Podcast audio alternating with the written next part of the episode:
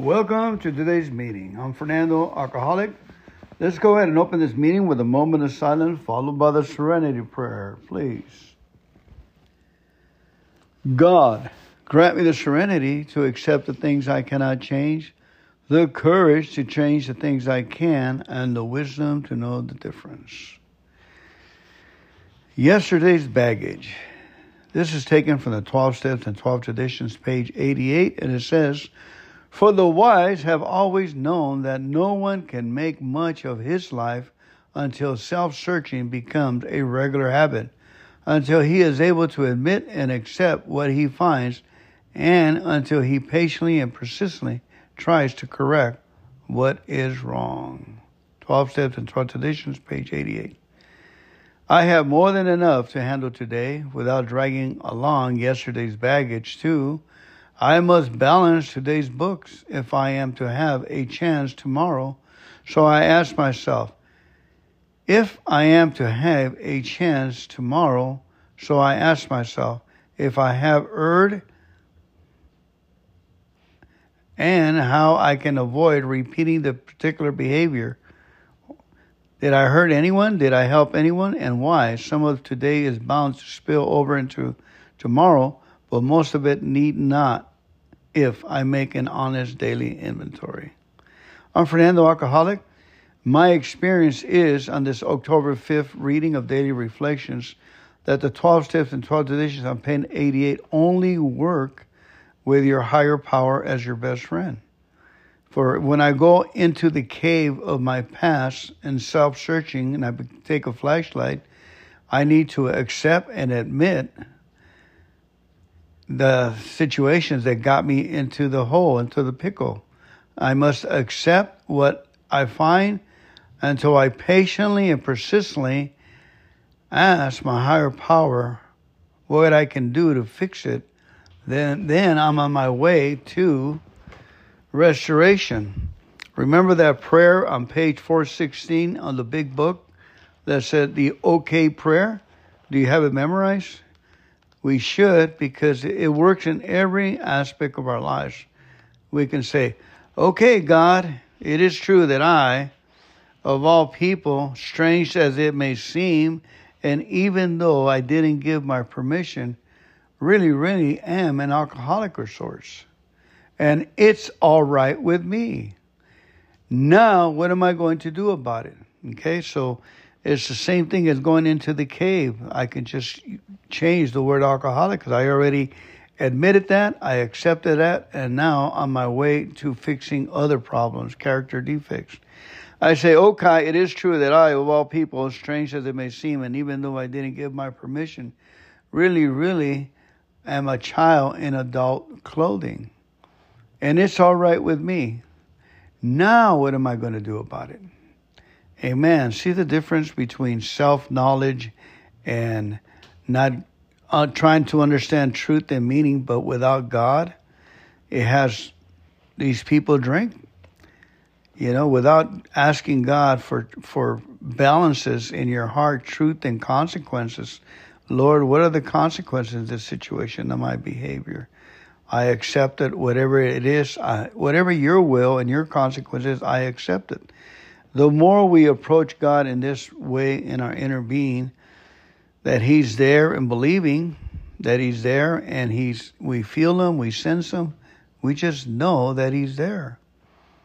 And he, we, we come up with a plan of restoration, a, a plan to stop digging new holes in new caves and dumping up and covering old problems and situations. Amen. It's just saying, Uncle, I stole it, I drank it, I stole it, I connived it, I accept it. Now, what am I going to do about it? I surrender myself. Whatever happens, happens. I just relax and stop fearing and start and let go and let God. Amen. I wanted to read to you the last story in the big book of Alcoholics Anonymous, AA taught him to handle sobriety on page 553 of the big book. God willing, we may never again have to deal with drinking, but we have to deal with sobriety every day. When I had been in AA only a short while, an old timer told me something that has affected my life ever since. AA does not teach us how to handle our drinking. He said it teaches us how to handle sobriety. I guess I always knew that the way to handle my drinking was to quit. After my very first drink, a tiny glass of cherry my father gave me to celebrate the new year when I was 13, I went up to bed dizzy with exhilaration and excitement, and I prayed I wouldn't drink anymore. But I did. When I reached college age, much later, when I progressed to full blown alcoholism, people told me I should quit. Like most other alcoholics I have known, I did quit drinking at various times, once for 10 months on my own during other interludes. When I was hospitalized, it's no great trick to stop drinking. The trick is to stay stopped. To do that, I had come to AA to learn how to handle sobriety, which is what I could not handle in the first place. That's why I drank. I was raised in Kansas, the only child of loving parents who just drank socially. We moved frequently. In fact, I changed schools every year until high school. In each new place, I was the new kid, a skinny, shy kid to be tested and beaten up. As soon as I had begun to feel accepted, we moved again. By the time I reached high school, I was an overachiever, an honor student in college. I became editor of the yearbook. I sold my first article to a national magazine while still an undergraduate. I also began to drink at fraternity parties and beer busts. Upon graduation, I ventured to New York to pursue my writing career. I landed a good job with a company publication and was moonlighting on other magazines, regarded as something as the boy wonder. I began to see myself that way. I also began visiting bars after work with my older associates. By age 22, I was a daily drinker.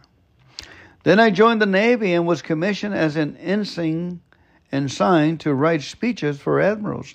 Later, I went to sea serving as gunnery officer on a destroyer escort and emerging a lieutenant commander.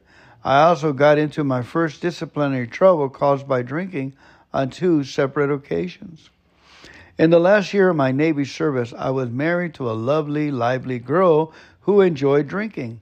Our courtship was mainly in bars and night spots when my ship was in New York.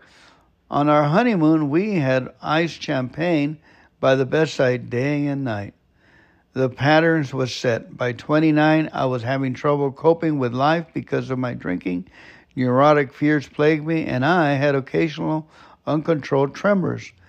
I read self help books. I turned to religion with fervor. I swore off hard liquor and turned to wine. I got sick of the sweet stuff and turned to ale.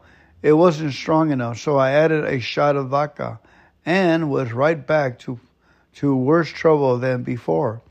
I began sneaking drinks when playing bartender for guests to cure my dreadful hangovers. I discovered the morning drink. The early promise of the boy wonder faded, and my career began to drift. Although my ambition still flickered, it now took the form of fantasizing.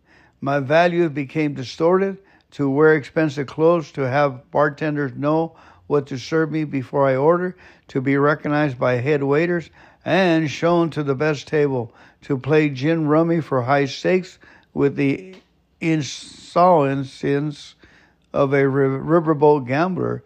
These were the enduring values in life, I thought. Bewilderment, fear, and resentment moved into my life, and yet my ability to lie outwardly and to kid myself inwardly grew with every drink I took. Indeed, I had to drink now to live to cope with the demands of everyday existence. When I encountered disappointments or frustrations, as I did more and more frequently, my solution was to drink. I had always been oversensitive to criticism and was acutely so now. When I was criticized or reprimanded, the bottle was my refuge and comfort. When I was faced with a special challenge or social event, such as an important business presentation or a dinner party, I had to fortify myself with a couple of belts. So often I would overdo it and behave badly at the very time. I wanted to be at my best.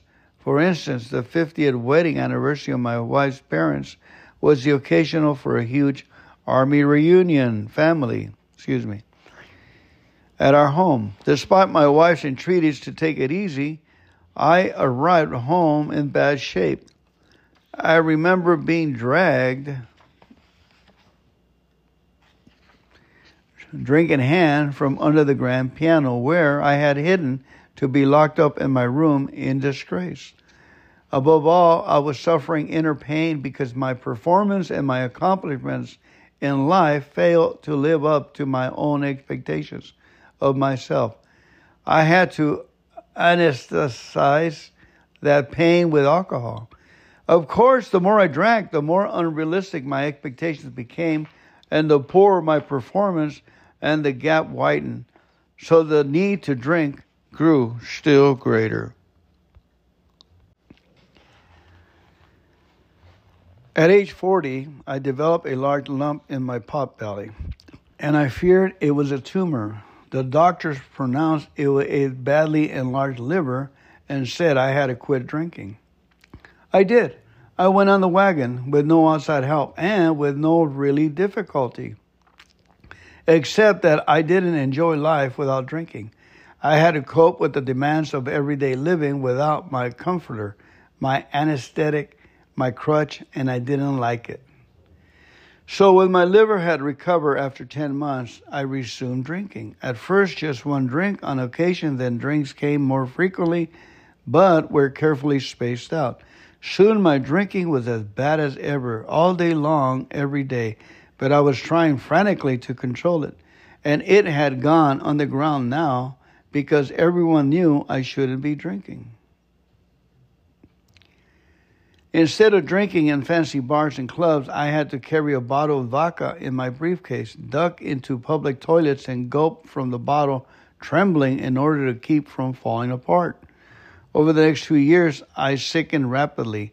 The enlargement of my liver degenerated into cirrhosis. I vomited every morning. I could not face food. I suffered frequent blackouts.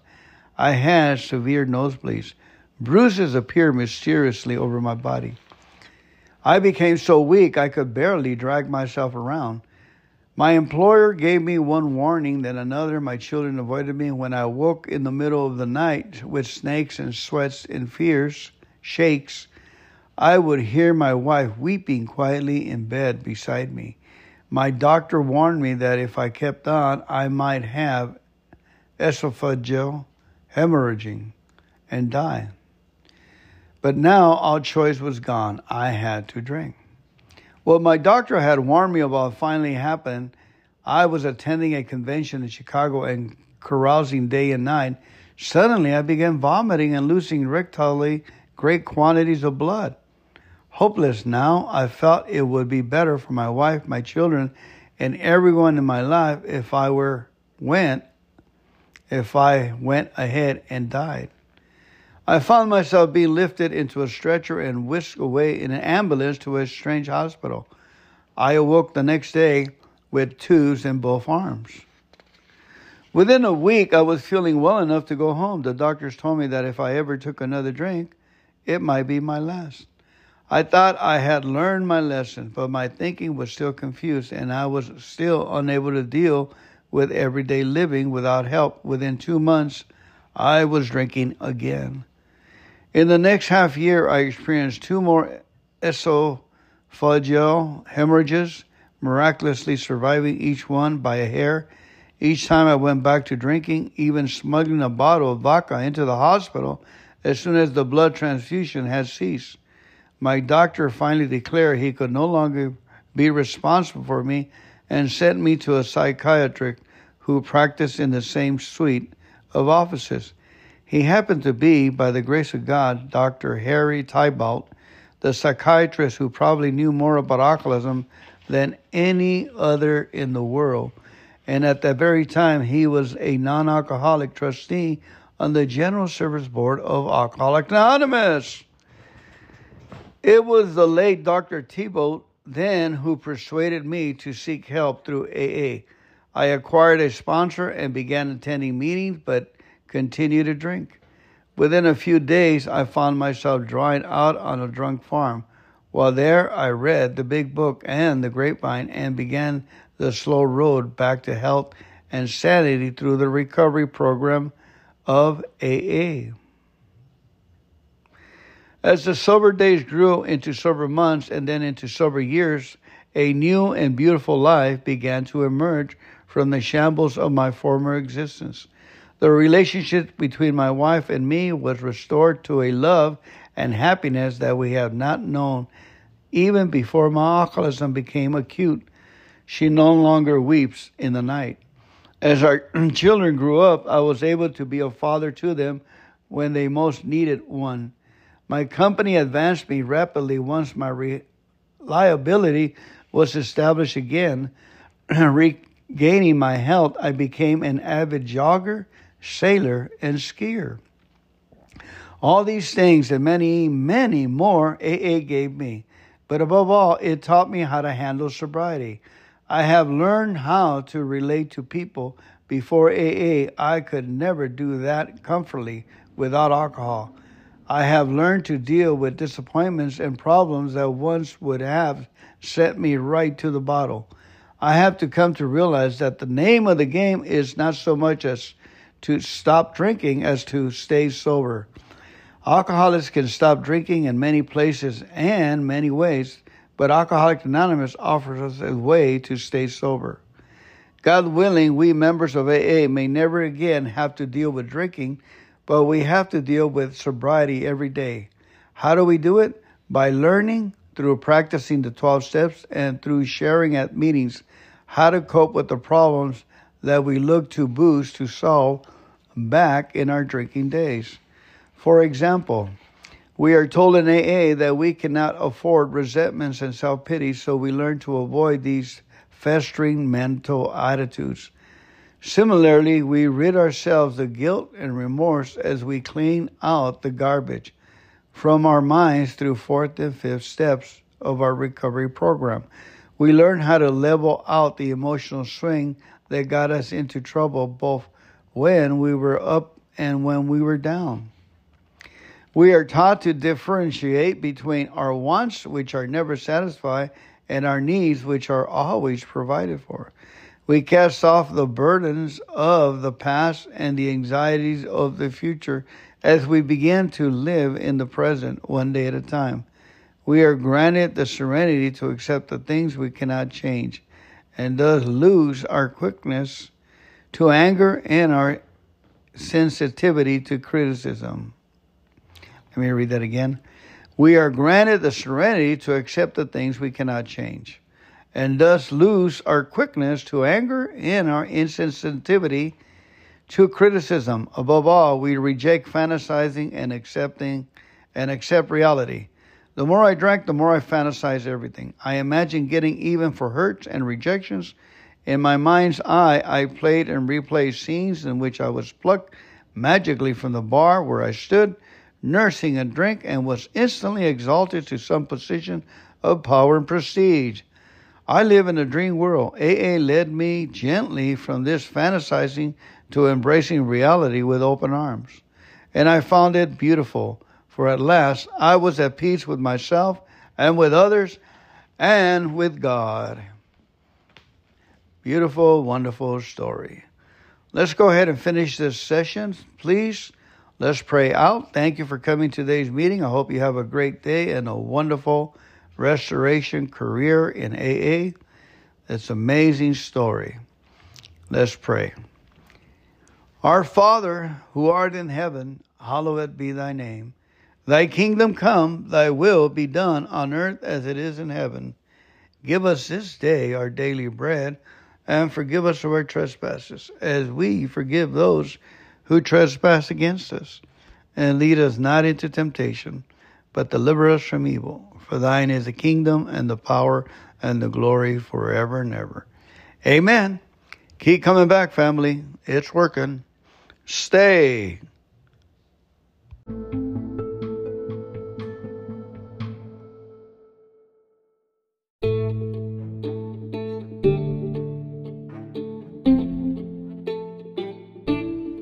Welcome to today's meeting. I'm Fernando, alcoholic, Let's go ahead and open this meeting with a moment of silence followed by the serenity prayer, please. God, grant me the serenity to accept the things I cannot change, the courage to change the things I can, and the wisdom to know the difference. Yesterday's baggage. This is taken from the 12 Steps and 12 Traditions, page 88, and it says, For the wise have always known that no one can make much of his life until self searching becomes a regular habit, until he is able to admit and accept what he finds, and until he patiently and persistently tries to correct what is wrong. 12 Steps and 12 Traditions, page 88. I have more than enough to handle today without dragging along yesterday's baggage, too. I must balance today's books if I am to have a chance tomorrow. So I ask myself, if I am to have a chance tomorrow, so I ask myself, if I have erred and how I can avoid repeating the particular behavior did I hurt anyone? Did I help anyone? And why? Some of today is bound to spill over into tomorrow, but most of it need not if I make an honest daily inventory. I'm Fernando Alcoholic. My experience is on this October 5th reading of Daily Reflections that the 12 steps and 12 traditions on page 88 only work with your higher power as your best friend. For when I go into the cave of my past and self searching and I take a flashlight, I need to accept and admit the situations that got me into the hole, into the pickle. I must accept what I find until I patiently and persistently ask my higher power what I can do to fix it. Then, then I'm on my way to restoration. Remember that prayer on page 416 on the big book that said the okay prayer? Do you have it memorized? We should because it works in every aspect of our lives. We can say, Okay, God, it is true that I, of all people, strange as it may seem, and even though I didn't give my permission, really, really am an alcoholic sorts and it's all right with me. Now, what am I going to do about it? Okay, so it's the same thing as going into the cave. I can just change the word alcoholic because I already admitted that, I accepted that, and now on my way to fixing other problems, character defects. I say, okay, it is true that I, of all people, strange as it may seem, and even though I didn't give my permission, really, really am a child in adult clothing and it's all right with me. Now, what am I going to do about it? Amen. See the difference between self knowledge and not uh, trying to understand truth and meaning, but without God? It has these people drink, you know, without asking God for, for balances in your heart, truth and consequences. Lord, what are the consequences of this situation of my behavior? I accept it, whatever it is, I, whatever your will and your consequences, I accept it.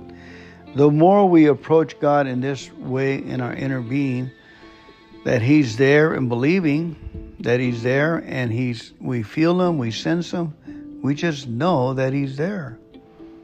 And he, we, he, we come up with a plan of restoration, a, a plan to stop digging new holes in new caves and dumping up and covering old problems and situations.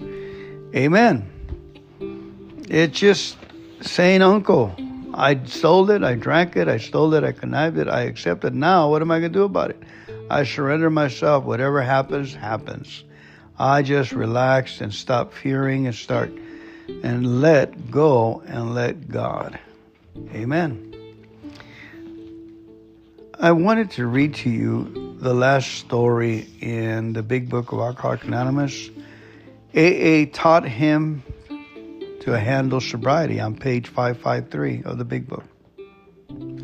God willing, we may never again have to deal with drinking, but we have to deal with sobriety every day.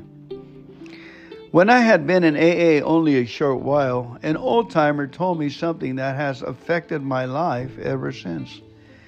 AA does not teach us how to handle our drinking. He said it teaches us how to handle sobriety. I guess I always knew that the way to handle my drinking was to quit. After my very first drink, a tiny glass of cherry my father gave me to celebrate the new year when I was 13, I went up to bed dizzy with exhilaration and excitement, and I prayed I wouldn't drink anymore. But I did. When I reached college age, much later, when I progressed to full blown alcoholism, people told me I should quit.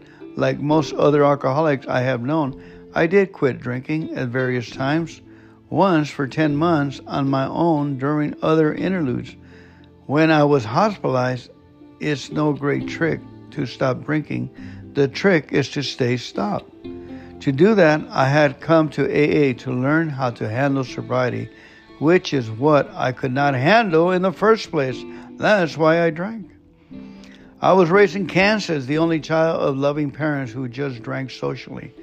We moved frequently. In fact, I changed schools every year until high school. In each new place, I was the new kid, a skinny, shy kid to be tested and beaten up. As soon as I had begun to feel accepted, we moved again. By the time I reached high school, I was an overachiever, an honor student in college. I became editor of the yearbook. I sold my first article to a national magazine while still an undergraduate.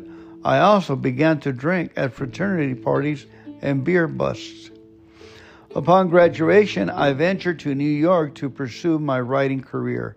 I landed a good job with a company publication and was moonlighting on other magazines, regarded as something as the boy wonder. I began to see myself that way. I also began visiting bars after work with my older associates. By age 22, I was a daily drinker. Then I joined the Navy and was commissioned as an ensign and signed to write speeches for admirals. Later, I went to sea serving as gunnery officer on a destroyer escort and emerging a lieutenant commander. I also got into my first disciplinary trouble caused by drinking on two separate occasions. In the last year of my Navy service, I was married to a lovely, lively girl who enjoyed drinking. Our courtship was mainly in bars and night spots when my ship was in New York. On our honeymoon, we had iced champagne by the bedside day and night. The patterns was set. By 29, I was having trouble coping with life because of my drinking. Neurotic fears plagued me, and I had occasional uncontrolled tremors. I read self help books. I turned to religion with fervor. I swore off hard liquor and turned to wine. I got sick of the sweet stuff and turned to ale. It wasn't strong enough, so I added a shot of vodka and was right back to, to worse trouble than before. I began sneaking drinks when playing bartender for guests to cure my dreadful hangovers. I discovered the morning drink. The early promise of the boy wonder faded, and my career began to drift. Although my ambition still flickered, it now took the form of fantasizing. My values became distorted, to wear expensive clothes, to have bartenders know what to serve me before I order, to be recognized by head waiters, and shown to the best table, to play gin rummy for high stakes with the insolence of a riverboat gambler. These were the enduring values in life, I thought. Bewilderment, fear, and resentment move into my life, and yet my ability to lie outwardly and to kid myself inwardly grew with every drink I took. Indeed, I had to drink now to live to cope with the demands of everyday existence. When I encountered disappointments or frustrations, as I did more and more frequently, my solution was to drink. I had always been oversensitive to criticism and was acutely so now. When I was criticized or reprimanded, the bottle was my refuge and comfort. When I was faced with a special challenge or social event, such as an important business presentation or a dinner party, I had to fortify myself with a couple of belts. So often I would overdo it and behave badly at the very time. I wanted to be at my best. For instance, the 50th wedding anniversary of my wife's parents was the occasion for a huge army reunion family, excuse me, at our home. Despite my wife's entreaties to take it easy, I arrived home in bad shape. I remember being dragged, drink in hand, from under the grand piano where I had hidden to be locked up in my room in disgrace. Above all, I was suffering inner pain because my performance and my accomplishments in life failed to live up to my own expectations of myself. I had to anesthetize that pain with alcohol. Of course, the more I drank, the more unrealistic my expectations became, and the poorer my performance, and the gap widened. So the need to drink grew still greater. At age 40, I developed a large lump in my pot belly, and I feared it was a tumor. The doctors pronounced it was a badly enlarged liver and said I had to quit drinking. I did. I went on the wagon with no outside help and with no really difficulty, except that I didn't enjoy life without drinking. I had to cope with the demands of everyday living without my comforter, my anesthetic, my crutch, and I didn't like it. So, when my liver had recovered after 10 months, I resumed drinking. At first, just one drink on occasion, then drinks came more frequently but were carefully spaced out. Soon my drinking was as bad as ever, all day long, every day, but I was trying frantically to control it. And it had gone on the ground now because everyone knew I shouldn't be drinking.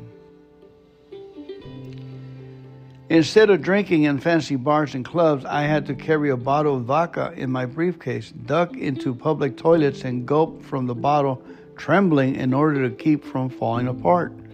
Over the next two years, I sickened rapidly. The enlargement of my liver degenerated into cirrhosis.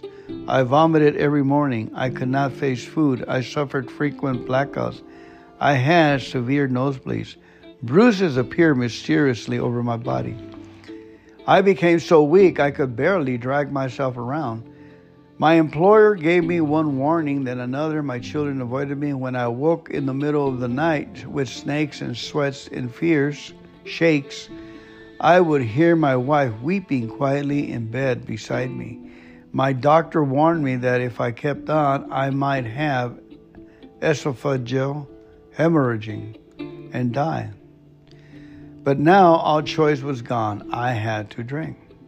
What my doctor had warned me about finally happened. I was attending a convention in Chicago and carousing day and night. Suddenly, I began vomiting and losing rectally great quantities of blood. Hopeless now, I felt it would be better for my wife, my children, and everyone in my life if I were went if I went ahead and died. I found myself being lifted into a stretcher and whisked away in an ambulance to a strange hospital. I awoke the next day with tubes in both arms. Within a week, I was feeling well enough to go home. The doctors told me that if I ever took another drink, it might be my last. I thought I had learned my lesson, but my thinking was still confused, and I was still unable to deal with everyday living without help. Within two months, I was drinking again. In the next half year, I experienced two more esophageal hemorrhages, miraculously surviving each one by a hair. Each time I went back to drinking, even smuggling a bottle of vodka into the hospital as soon as the blood transfusion had ceased. My doctor finally declared he could no longer be responsible for me and sent me to a psychiatrist who practiced in the same suite of offices. He happened to be, by the grace of God, Dr. Harry Tiebout, the psychiatrist who probably knew more about alcoholism than any other in the world.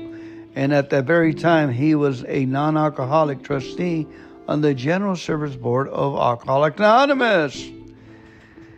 It was the late Dr. Tiebout then who persuaded me to seek help through AA. I acquired a sponsor and began attending meetings, but continued to drink. Within a few days, I found myself drawing out on a drunk farm. While there, I read the big book and the grapevine and began the slow road back to health and sanity through the recovery program of AA. As the sober days grew into sober months and then into sober years, a new and beautiful life began to emerge from the shambles of my former existence. The relationship between my wife and me was restored to a love and happiness that we have not known even before my alcoholism became acute. She no longer weeps in the night. As our children grew up, I was able to be a father to them when they most needed one. My company advanced me rapidly once my reliability was established again. Regaining my health, I became an avid jogger, sailor, and skier. All these things and many, many more AA gave me. But above all, it taught me how to handle sobriety. I have learned how to relate to people. Before AA, I could never do that comfortably without alcohol. I have learned to deal with disappointments and problems that once would have set me right to the bottle. I have to come to realize that the name of the game is not so much as to stop drinking as to stay sober. Alcoholics can stop drinking in many places and many ways, but Alcoholics Anonymous offers us a way to stay sober. God willing, we members of AA may never again have to deal with drinking but we have to deal with sobriety every day. How do we do it? By learning through practicing the 12 steps and through sharing at meetings how to cope with the problems that we look to booze to solve back in our drinking days. For example, we are told in AA that we cannot afford resentments and self pity, so we learn to avoid these festering mental attitudes. Similarly, we rid ourselves of guilt and remorse as we clean out the garbage from our minds through fourth and fifth steps of our recovery program. We learn how to level out the emotional swing that got us into trouble both when we were up and when we were down. We are taught to differentiate between our wants, which are never satisfied, and our needs, which are always provided for. We cast off the burdens of the past and the anxieties of the future as we begin to live in the present one day at a time. We are granted the serenity to accept the things we cannot change and thus lose our quickness to anger and our sensitivity to criticism. Let me read that again. We are granted the serenity to accept the things we cannot change and thus lose our quickness to anger and our insensitivity to criticism. Above all, we reject fantasizing and accepting and accept reality. The more I drank, the more I fantasized everything. I imagined getting even for hurts and rejections. In my mind's eye, I played and replayed scenes in which I was plucked magically from the bar where I stood, nursing a drink, and was instantly exalted to some position of power and prestige. I live in a dream world. AA led me gently from this fantasizing to embracing reality with open arms. And I found it beautiful, for at last I was at peace with myself and with others and with God. Beautiful, wonderful story. Let's go ahead and finish this session, please. Let's pray out. Thank you for coming to today's meeting. I hope you have a great day and a wonderful restoration career in AA. An amazing story. Let's pray. Our Father, who art in heaven, hallowed be thy name. Thy kingdom come, thy will be done on earth as it is in heaven. Give us this day our daily bread, and forgive us our trespasses, as we forgive those who trespass against us. And lead us not into temptation, but deliver us from evil. For thine is the kingdom and the power and the glory forever and ever. Amen. Keep coming back, family. It's working. Stay